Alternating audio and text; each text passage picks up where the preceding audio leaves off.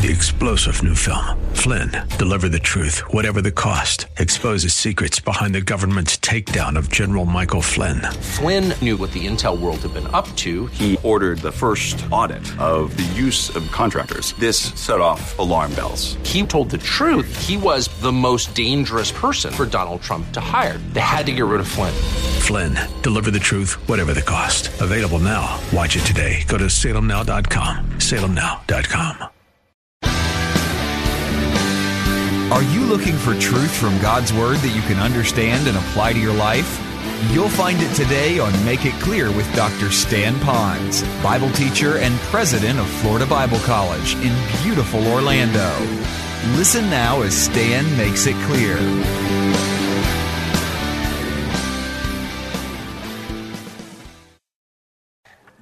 I once was told that we sometimes are a sum total of all the people that have had an influence in our life. And I think there's a lot of truth in that. And then I think about all the people that have had some bit of influence in my life. And I was going to ask you that question. Can you go back in your memory and maybe select the three to five people that had the greatest influence in your life, men and women? not just one gender or the other. And just think about that for a moment. And when did they influence you? How old were you when they did? And then how did they influence you? And how did that influence play out in your life today? And what made your life different because you came in contact with those people, or those people in some measure came in contact with you?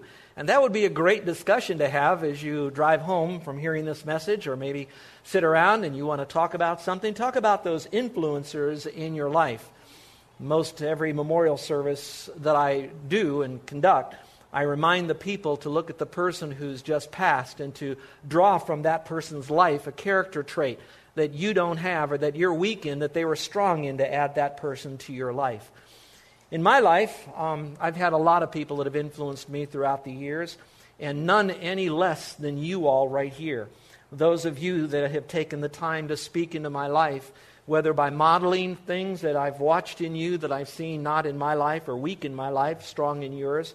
But even for those of you that spoke into my life, times that you've done it with great grace and kindness. And then the two of you that just did it when you blasted me. I'm joking on that last part.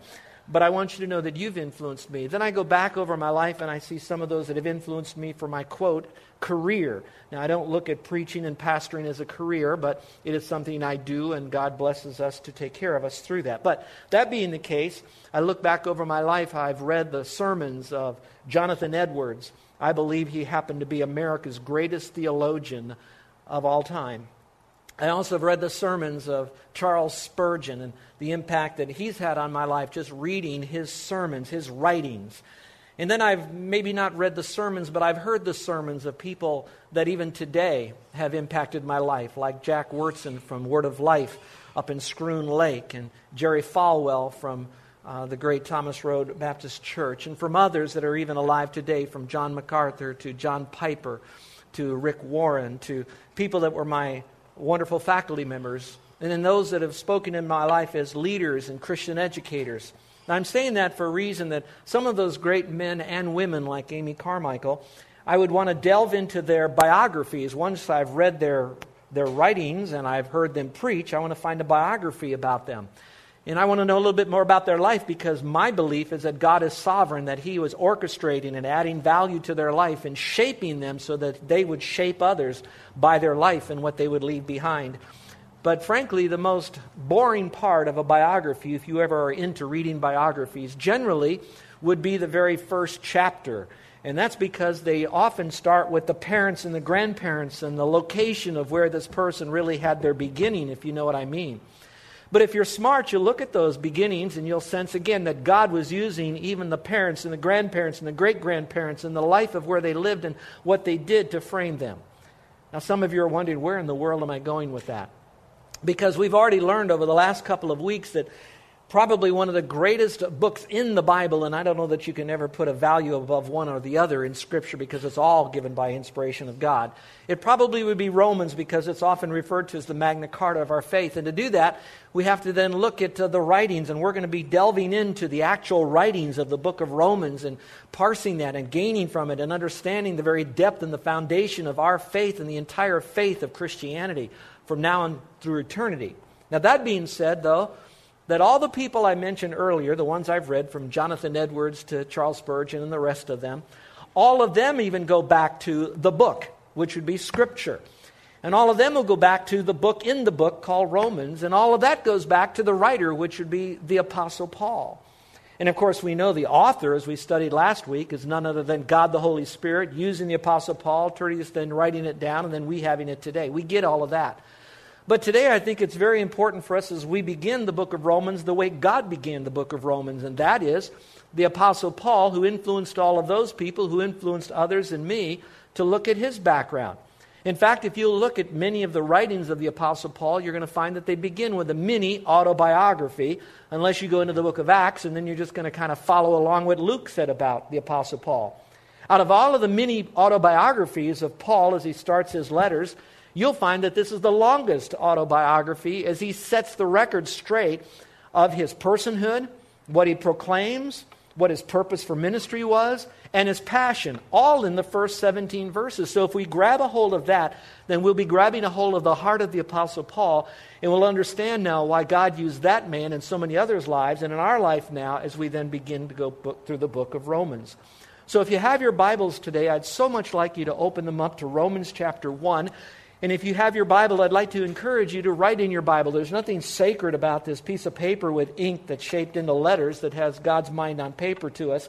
But it will help you as you continue to understand God. And I know, again, according to that, to what I call educational uh, pyramid, that some of you are so new, you're still trying to find the book of Romans. Well, it's in the New Testament. It's. Uh, Matthew, Mark, Luke, John, and just continue going through, and you will then find the book of Romans. And so today we're going to, in the time that I have left, and I hope I don't speak too fast and I can give you with some substance, but also not to overdo it, I want to give you four parts about the Apostle Paul's life as we get into a, a glimpse of his life and his ministry, because if any of us want to impact the world, that's the phrase if any of us want to impact the world, we might want to learn a little bit from the style that was used by the Apostle Paul and how God framed him. Now, we can't be him, we can't mimic him exactly, but what we can say is just as God shaped Paul, God is shaping us, and the reason God shaped Paul is for furtherance of eternity, of influencing others, just like God is shaping you and me.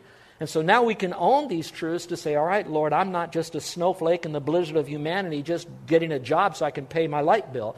I'm here to change the world in some measure, bit by bit, person by person, in some way, and how God might want that to be in my life. So let's begin by talking about the person of the Apostle Paul. The person of the Apostle Paul, and it's found just in verse 1.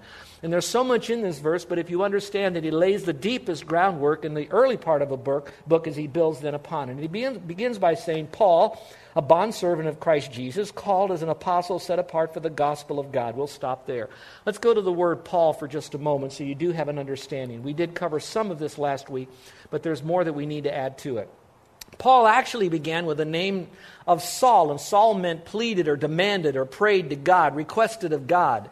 I can only imagine his mom and dad were probably praying that they would be given a child, and that child would probably be given be a man child, and it would be Paul. So that's how he got his name. He grew up in a Jewish background, but he soon got the name Paul from Saul, moved from Saul to Paul when he came to know Christ as a Savior. And Paul basically means little kind of interesting. Maybe it was a time that he was becoming very prideful because he could become very prideful when you look at his early background and his upbringing, that all of a sudden he realized that now he's receiving from the Lord the name little. Always to remember that his name meant little, little, little, little, little. My name is Stanley, and my name Stanley doesn't really mean a lot. It's kind of a hokey little name. But that little name, Stanley, has a meaning behind it. I won't tell you what it is, but the point of the matter is it has a meaning. Every one of us has a name and he had that name of little. He was born in a place called Tarsus, which was up near the Turkey area. So if you want to know where in a region of the country, that would be there. In the region of the world, it would be there. His persuasion was he was not only Jewish, but he was also a Pharisee, so Jew of the Jews. So he really understood the Jewish belief system and even beyond that. But the unique part about him is not only was he Jewish, but he was also free-born Roman, which meant that he had access to travel anywhere in the Roman Empire freely as he wanted to because he was a citizen, and he had that right to do that. But he also had what we call religious training, and this gets interesting. His religious training began when he was pretty much eight days old. And what happened to an eight day old Jewish boy is that he was circumcised. And that marked him forever that he would be this Jewish person. And then from there, he had a dad. Of course, he was Jewish in his whole heritage. And dad's responsibility was to teach them the Word of God. And so he learned to memorize Scripture, Deuteronomy 6 being the first part of it. So if you're looking, where do you begin memorizing? It might be Deuteronomy 6 and start there. But it went on from there that he not only learned the Scriptures by memorization of the Old Testament, didn't have the New Testament, he was taught by a guy by the name of Gamaliel. Gamaliel was a rabbi, but he was, the great, he was a grandson of one of the greatest Jewish rabbis of all that you might have heard of if you've been around uh, teaching like this. His name was Hillel. And so he knew the word deeply. He was very much respected for his accuracy. And that then trickled down to a guy named Gamaliel, and that person personally mentored Paul. So now you can see how God was shaping Paul before Paul ever became a Christian, then to influence the world in which we now even live today, you and me. That's who he was. Now, his trade was a tent maker, and I scratch my head at that, of being a tent maker, because when you think of a tent maker now, you think of someone who might work in a Coleman factory where they're making these Coleman tents that we might go out camping with. Well, back then it would almost be like he was a home builder. Now, you had the houses that were, of course, inside the city walls or made more out of brick and mortar, we'll say, but he did more of the tent. So, a little maybe downscale, but he still was a home builder, a tent maker, which was a good job. Maybe he even uh, was one that was so well respected they liked him and he did it. But that followed the Talmud. Now, those of you who don't know the Talmud, the Talmud is kind of like a Jewish writing about the Jewish writings, and a writer of the Talmud said this. He said, What is commanded of a father toward his son? When I read that question, I thought about what is the command, command for me as a father to my son? And this is what the Jewish fathers would do for their sons. And dads, listen up for a moment, and you single moms, there may be something in here that we can own. He says it's to circumcise him. That means mark him as his son. Now, I don't mean you have to go ahead and circumcise your kids. And if your kids are out here, don't know what that is. If you're a guy, ask your dad. If you're a gal, ask your mom. But the point of the matter is they were marked as Jewish. In other words, there was a mark. And for us, it might be to make sure that they have come to know Christ as their Savior. Make sure that they are marked, maybe through baptism and understanding what it is. Marked through getting them involved in a local church on a faithful, regular basis so they can grow together. They're marking them. And it goes on to say, that he would teach them the law. In those days, it would, of course, be the entire law, and it would move into some of the historical teachings as well, but primarily the law. Basically, what he was doing then was maturing the kids. So, as a parent, you not only want to mark them as a Christian, but you want to mature them. But then, one more thing that they did, and I think there's a wisdom in this, and that would be that he would teach them a trade. The father would teach the son a trade. In other words, he would take them to a point and make him learn something that would be able to provide for his family that would be honest. So, some of you, you might be marking your kids by making sure they're saved. You might be maturing them by bringing them to Sunday school, small group study, teaching the word, teaching them how to have devotions. And at the same time, you recognize that you've got to launch your child into society to make a mark to provide for the basic needs of his family, but also maybe provide further for Christian work later on and so you're preparing them for college, very much like he was properly able to do that. One side note, and that is that while he did receive funding for some of his ministry, he also made tents on the side, so he would be what is known as a bivocational pastor, which means that he received funds from both. He didn't get rich out of this, he just did it to survive. Sometimes he would make tents, sometimes it was enough to support him. He was also educated with Greek literature, so he understood the Greek culture tremendously, and you're going to see that pop out a little bit later on this morning. He was also something else, and this is what's so new to some of you that are learning this about Paul. Here's Paul. We know that he was a persecutor of the Christians. He was a blasphemer of the Christian God, Jesus Christ. And you'd say, why? He was such a wonderful man. He knew all of this stuff and he knew the Old Testament. Why did he beat up on these Christians so much? Is because if you remember, the Jewish people looked at Christ and said, Christ cannot be who he claimed to be. He's trying to claim to be God. He can't be this person, this Messiah. So, what they wanted to do was to eliminate the threat of Christ because Christ was developing a fellowship. And so they were going to eliminate everybody who then worshiped Christ, so they're wiping them all out. Sounds very similar to what we're reading about today in the Middle East. Except it was done more by Jewish people, specifically against Christ ones. And so he did all of that very passionately in that particular realm. Now, on conversion, he was going to a place to get more men, women, and children to throw them in jail, potentially then even to be persecuted to the point of death. And on that road, God sovereignly decided to step into his life through Christ. There was a blinding light, and he was instantly converted. We believe at that time he came to faith alone in Christ alone, and he trusted Christ as Savior. And from then on, his life really began to change because he went to a new location as he was heading out there, and from then, He got his sight back again. He was sent off to the desert for three years of further training. And my goodness, he has now written 13 of the New Testament books, 14 if you think he wrote the book of Hebrews. So this guy had a tremendous Christian conversion. But if you're looking now, what did he do as Christianity as a leader? He had three titles. One, he was a pastor, he was a teacher, and he was apostle. Now, for some of you, that's kind of like, okay, A, B, C, D. All right? Now, what it is really is, he was a preacher, which means he foretold the Word of God, especially the gospel, helping people come to faith in Christ, and then to embrace that truth once they were Christians. The teaching part is similar but a little different. Now they're teaching the word so that once they know the word, then he preaches to them in the teaching aspect to get them to do it. So the teaching is to know it, the preaching is to motivate them to do it. Now, what the apostleship is so very valid in his life is because he would go to a virgin area, nobody there, virtually no Christians, or maybe only a few salt and peppered in this community. He would go in, he would preach the gospel, generally to the Jews first, but also to the Greeks, and then they would be coming to faith. He would then teach them the word, launch them to do this, and a church was planted. So you have teacher, preacher, and apostle. I'm going to come back to apostleship in just a moment. Now, in his writings, we mention about the things that he had written, but his appearance is often questioned. What did he look like? Was Paul thin, tall, short, dark? What was he? Did he have a beard, no beard? What was he like? Well, the great scholar uh, Herbert Lockyer, in a book called All the Men in the Bible, he did some research and he came up with this conclusion of what he looked like. And I, I don't know whether he did or not, but in a way, I almost hope that he did look like this. Are you ready? Paul's bodily size and appearance looked very much like Arnold Schwarzenegger. No, that's not what he said. He said his bodily size and appearance may have been against him, judging from a second century apocryphal description of him. Quote, he was a man little of stature, short, partly bald, with crooked legs, a vigorous physique, with eyes set close together, and a nose that was somewhat hooked. Now, how many of you would love to just run up and marry that guy, gals? I don't think he was so good looking. Whether or not he was, and I could only imagine, and you do this with your own sanctified imagination, if you really look at his history and all that he went through after he was a Christian and all the persecution he went through, if he looked bad at the start of his ministry, you could imagine what scarred up and beat up and beat down guy he must have looked like toward the end of his ministry. Now, why am I saying all of that? That's again letting you know that as God allowed or shaped specifically Paul, God is doing that with you. If I look at his life, and if he did look like what I just read to you, and he was like that in appearance, God still mightily used him because it wasn't about what we have on the outside, it's what we have on the inside of what I hope I have time to teach you today that was in the life of Paul. All right. Now, the question is, is how did he die? I know he quit breathing. I got that. But how did he die? The best guess that we have through as much research and background is, and if the legend is true, it said that his life ended with honor. He did not deny the faith at all. He did die pretty much alone. He said, Only Luke is with me. Send Mark, brings some stuff to bring with me, but basically that was the end of his life.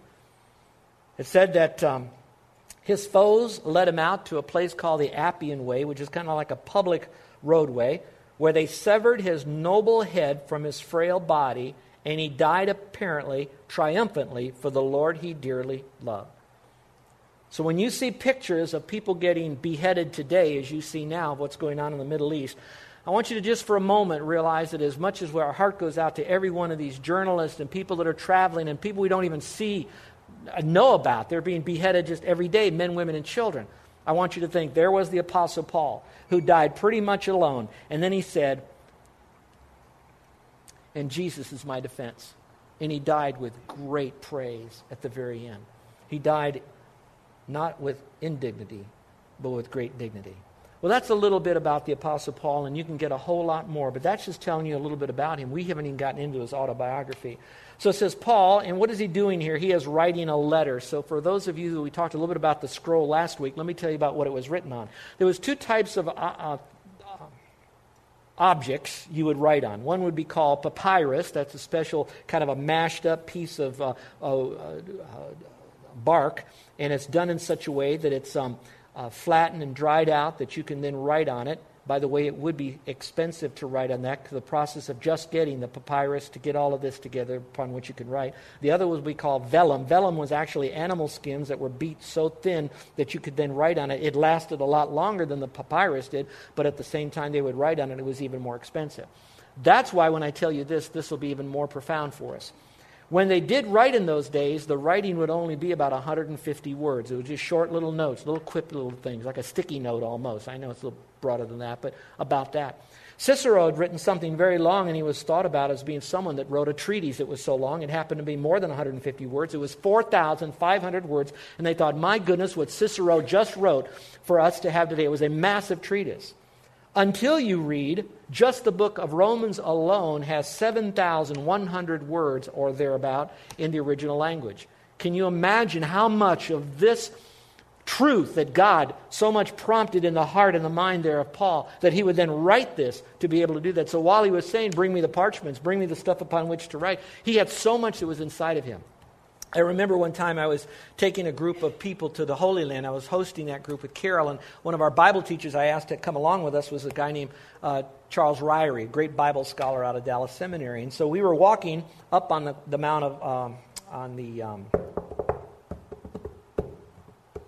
Sermon on the Mount, okay, overlooking the Sea of Galilee. And he was frail at the time, and, but still enough to walk along. We're going to the big tour buses, those three buses there loaded with people. So I'm walking with him, and I said, Dr. Ryrie, you, you're a prolific writer. In fact, you even have an edited version of the Bible called the Ryrie Bible. And I said, Do you have any more books inside of you? And he said to me, I thought this was very profound. He says, I don't know that I have much longer to live because all along I felt there was a book inside of me that I had to get out to the people. He said, The closest is I need to re edit my um, Ryrie Study Bible in the New American Version because they've come out with the latest version of New American. I think I have a little bit. I need to rewrite my First and Second Thessalonian commentary because I want to bring it a little bit more up to date. But inside of me, there's nothing else. And frankly, I have not read any more books that's inside of him. Why am I telling you that? In Paul was this incredible amount of God information that God was pouring on him. So everywhere he went, he either wrote and it, watch this, and it it, it wound up in Scripture because God said that had to be in the Bible or in the canon. But think about all the other stuff He wrote that wasn't in there. I'm looking at all these CDs that we have of my sermons. They're just piling up in the office. Nobody wants them. You know, they're just piling up there. You know, so we have dozens of those, maybe hundreds of those. Nothing compared, because none of that is inspired of God. This is as close as it's under inspiration as when I might be reading Scripture, and then that Scripture would have been inspired, but not me. So that's a little bit about the background. So we move from Paul. You say, man, we're going to be in this book for years. Well, no, I'm going to pick up the pace in a little bit here. It says a bondservant. Actually, that's a word that means slave. The reason it's chosen the word bondservant is because it kind of morphed from the word slave. Slave means you own me. Whatever you say, I will do. I have no rights. I'm nothing. I do this whether I feel like it or not. It's all about you. That's slave. A bondservant was someone who still was underneath the bondage, the enslavement of the person who owned them but he then had the opportunity to get out from that, but he put himself under that. So, in other words, he became a non slave, but by choice, not because he couldn't pay his bills or some other reason. He chose to be put back into this situation. That's why some of your commentators or commentaries will say it's a servant. Yeah, it means servant, but it also means slave.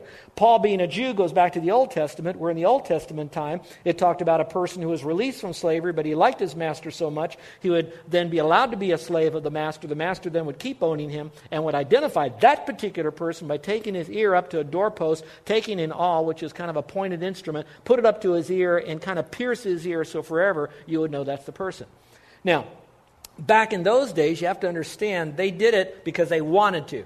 But at the same time, they were still slaves. They still had to do it whether they felt like it or not. Now, this is where I'm going with this.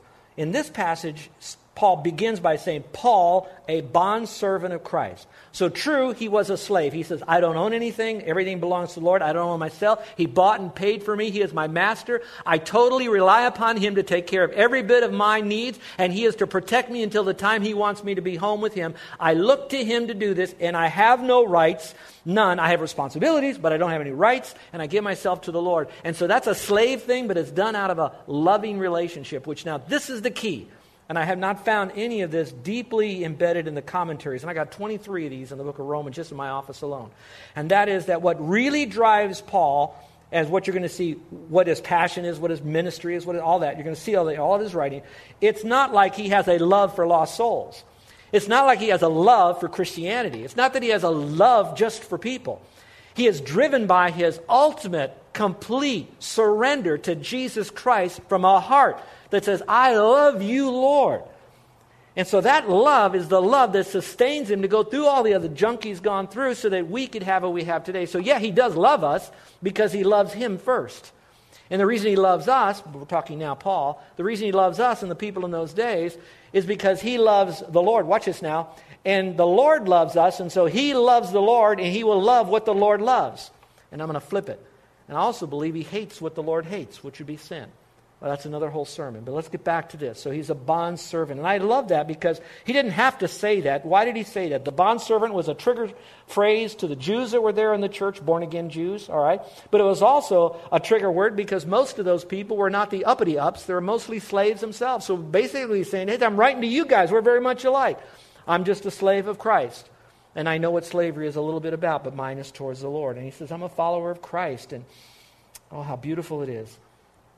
If you look through this whole passage, just in verses 1 through 7, you're going to see a reference to Jesus Christ found at least nine times in those seven verses. But let's talk about the word apostle. He says, Paul.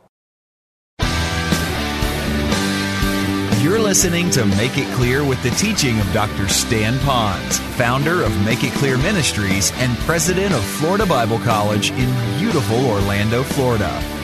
Make It Clear is dedicated to taking the Word of God with clarity into every person's world.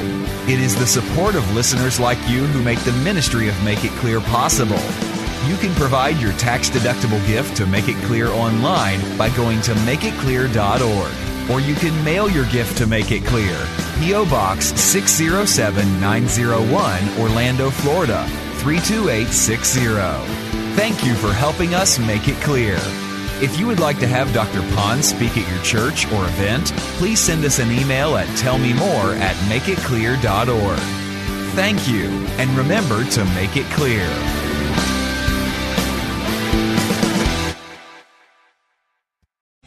Three star general Michael J. Flynn, head of the Pentagon Intelligence Agency, knew all the government's dirty secrets. He was one of the most respected generals in the military. Flynn knew what the intel world had been up to, he understood its funding. He ordered the first audit of the use of contractors. This set off alarm bells.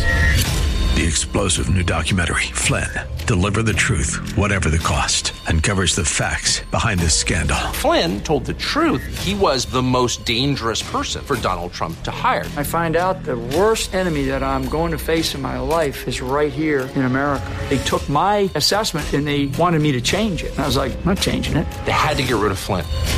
With in depth interviews, archival footage, and never before seen personal records of the man behind the headlines. I just felt like I was drowning. Flynn, deliver the truth, whatever the cost. Available now. Watch it today. Go to salemnow.com. Salemnow.com.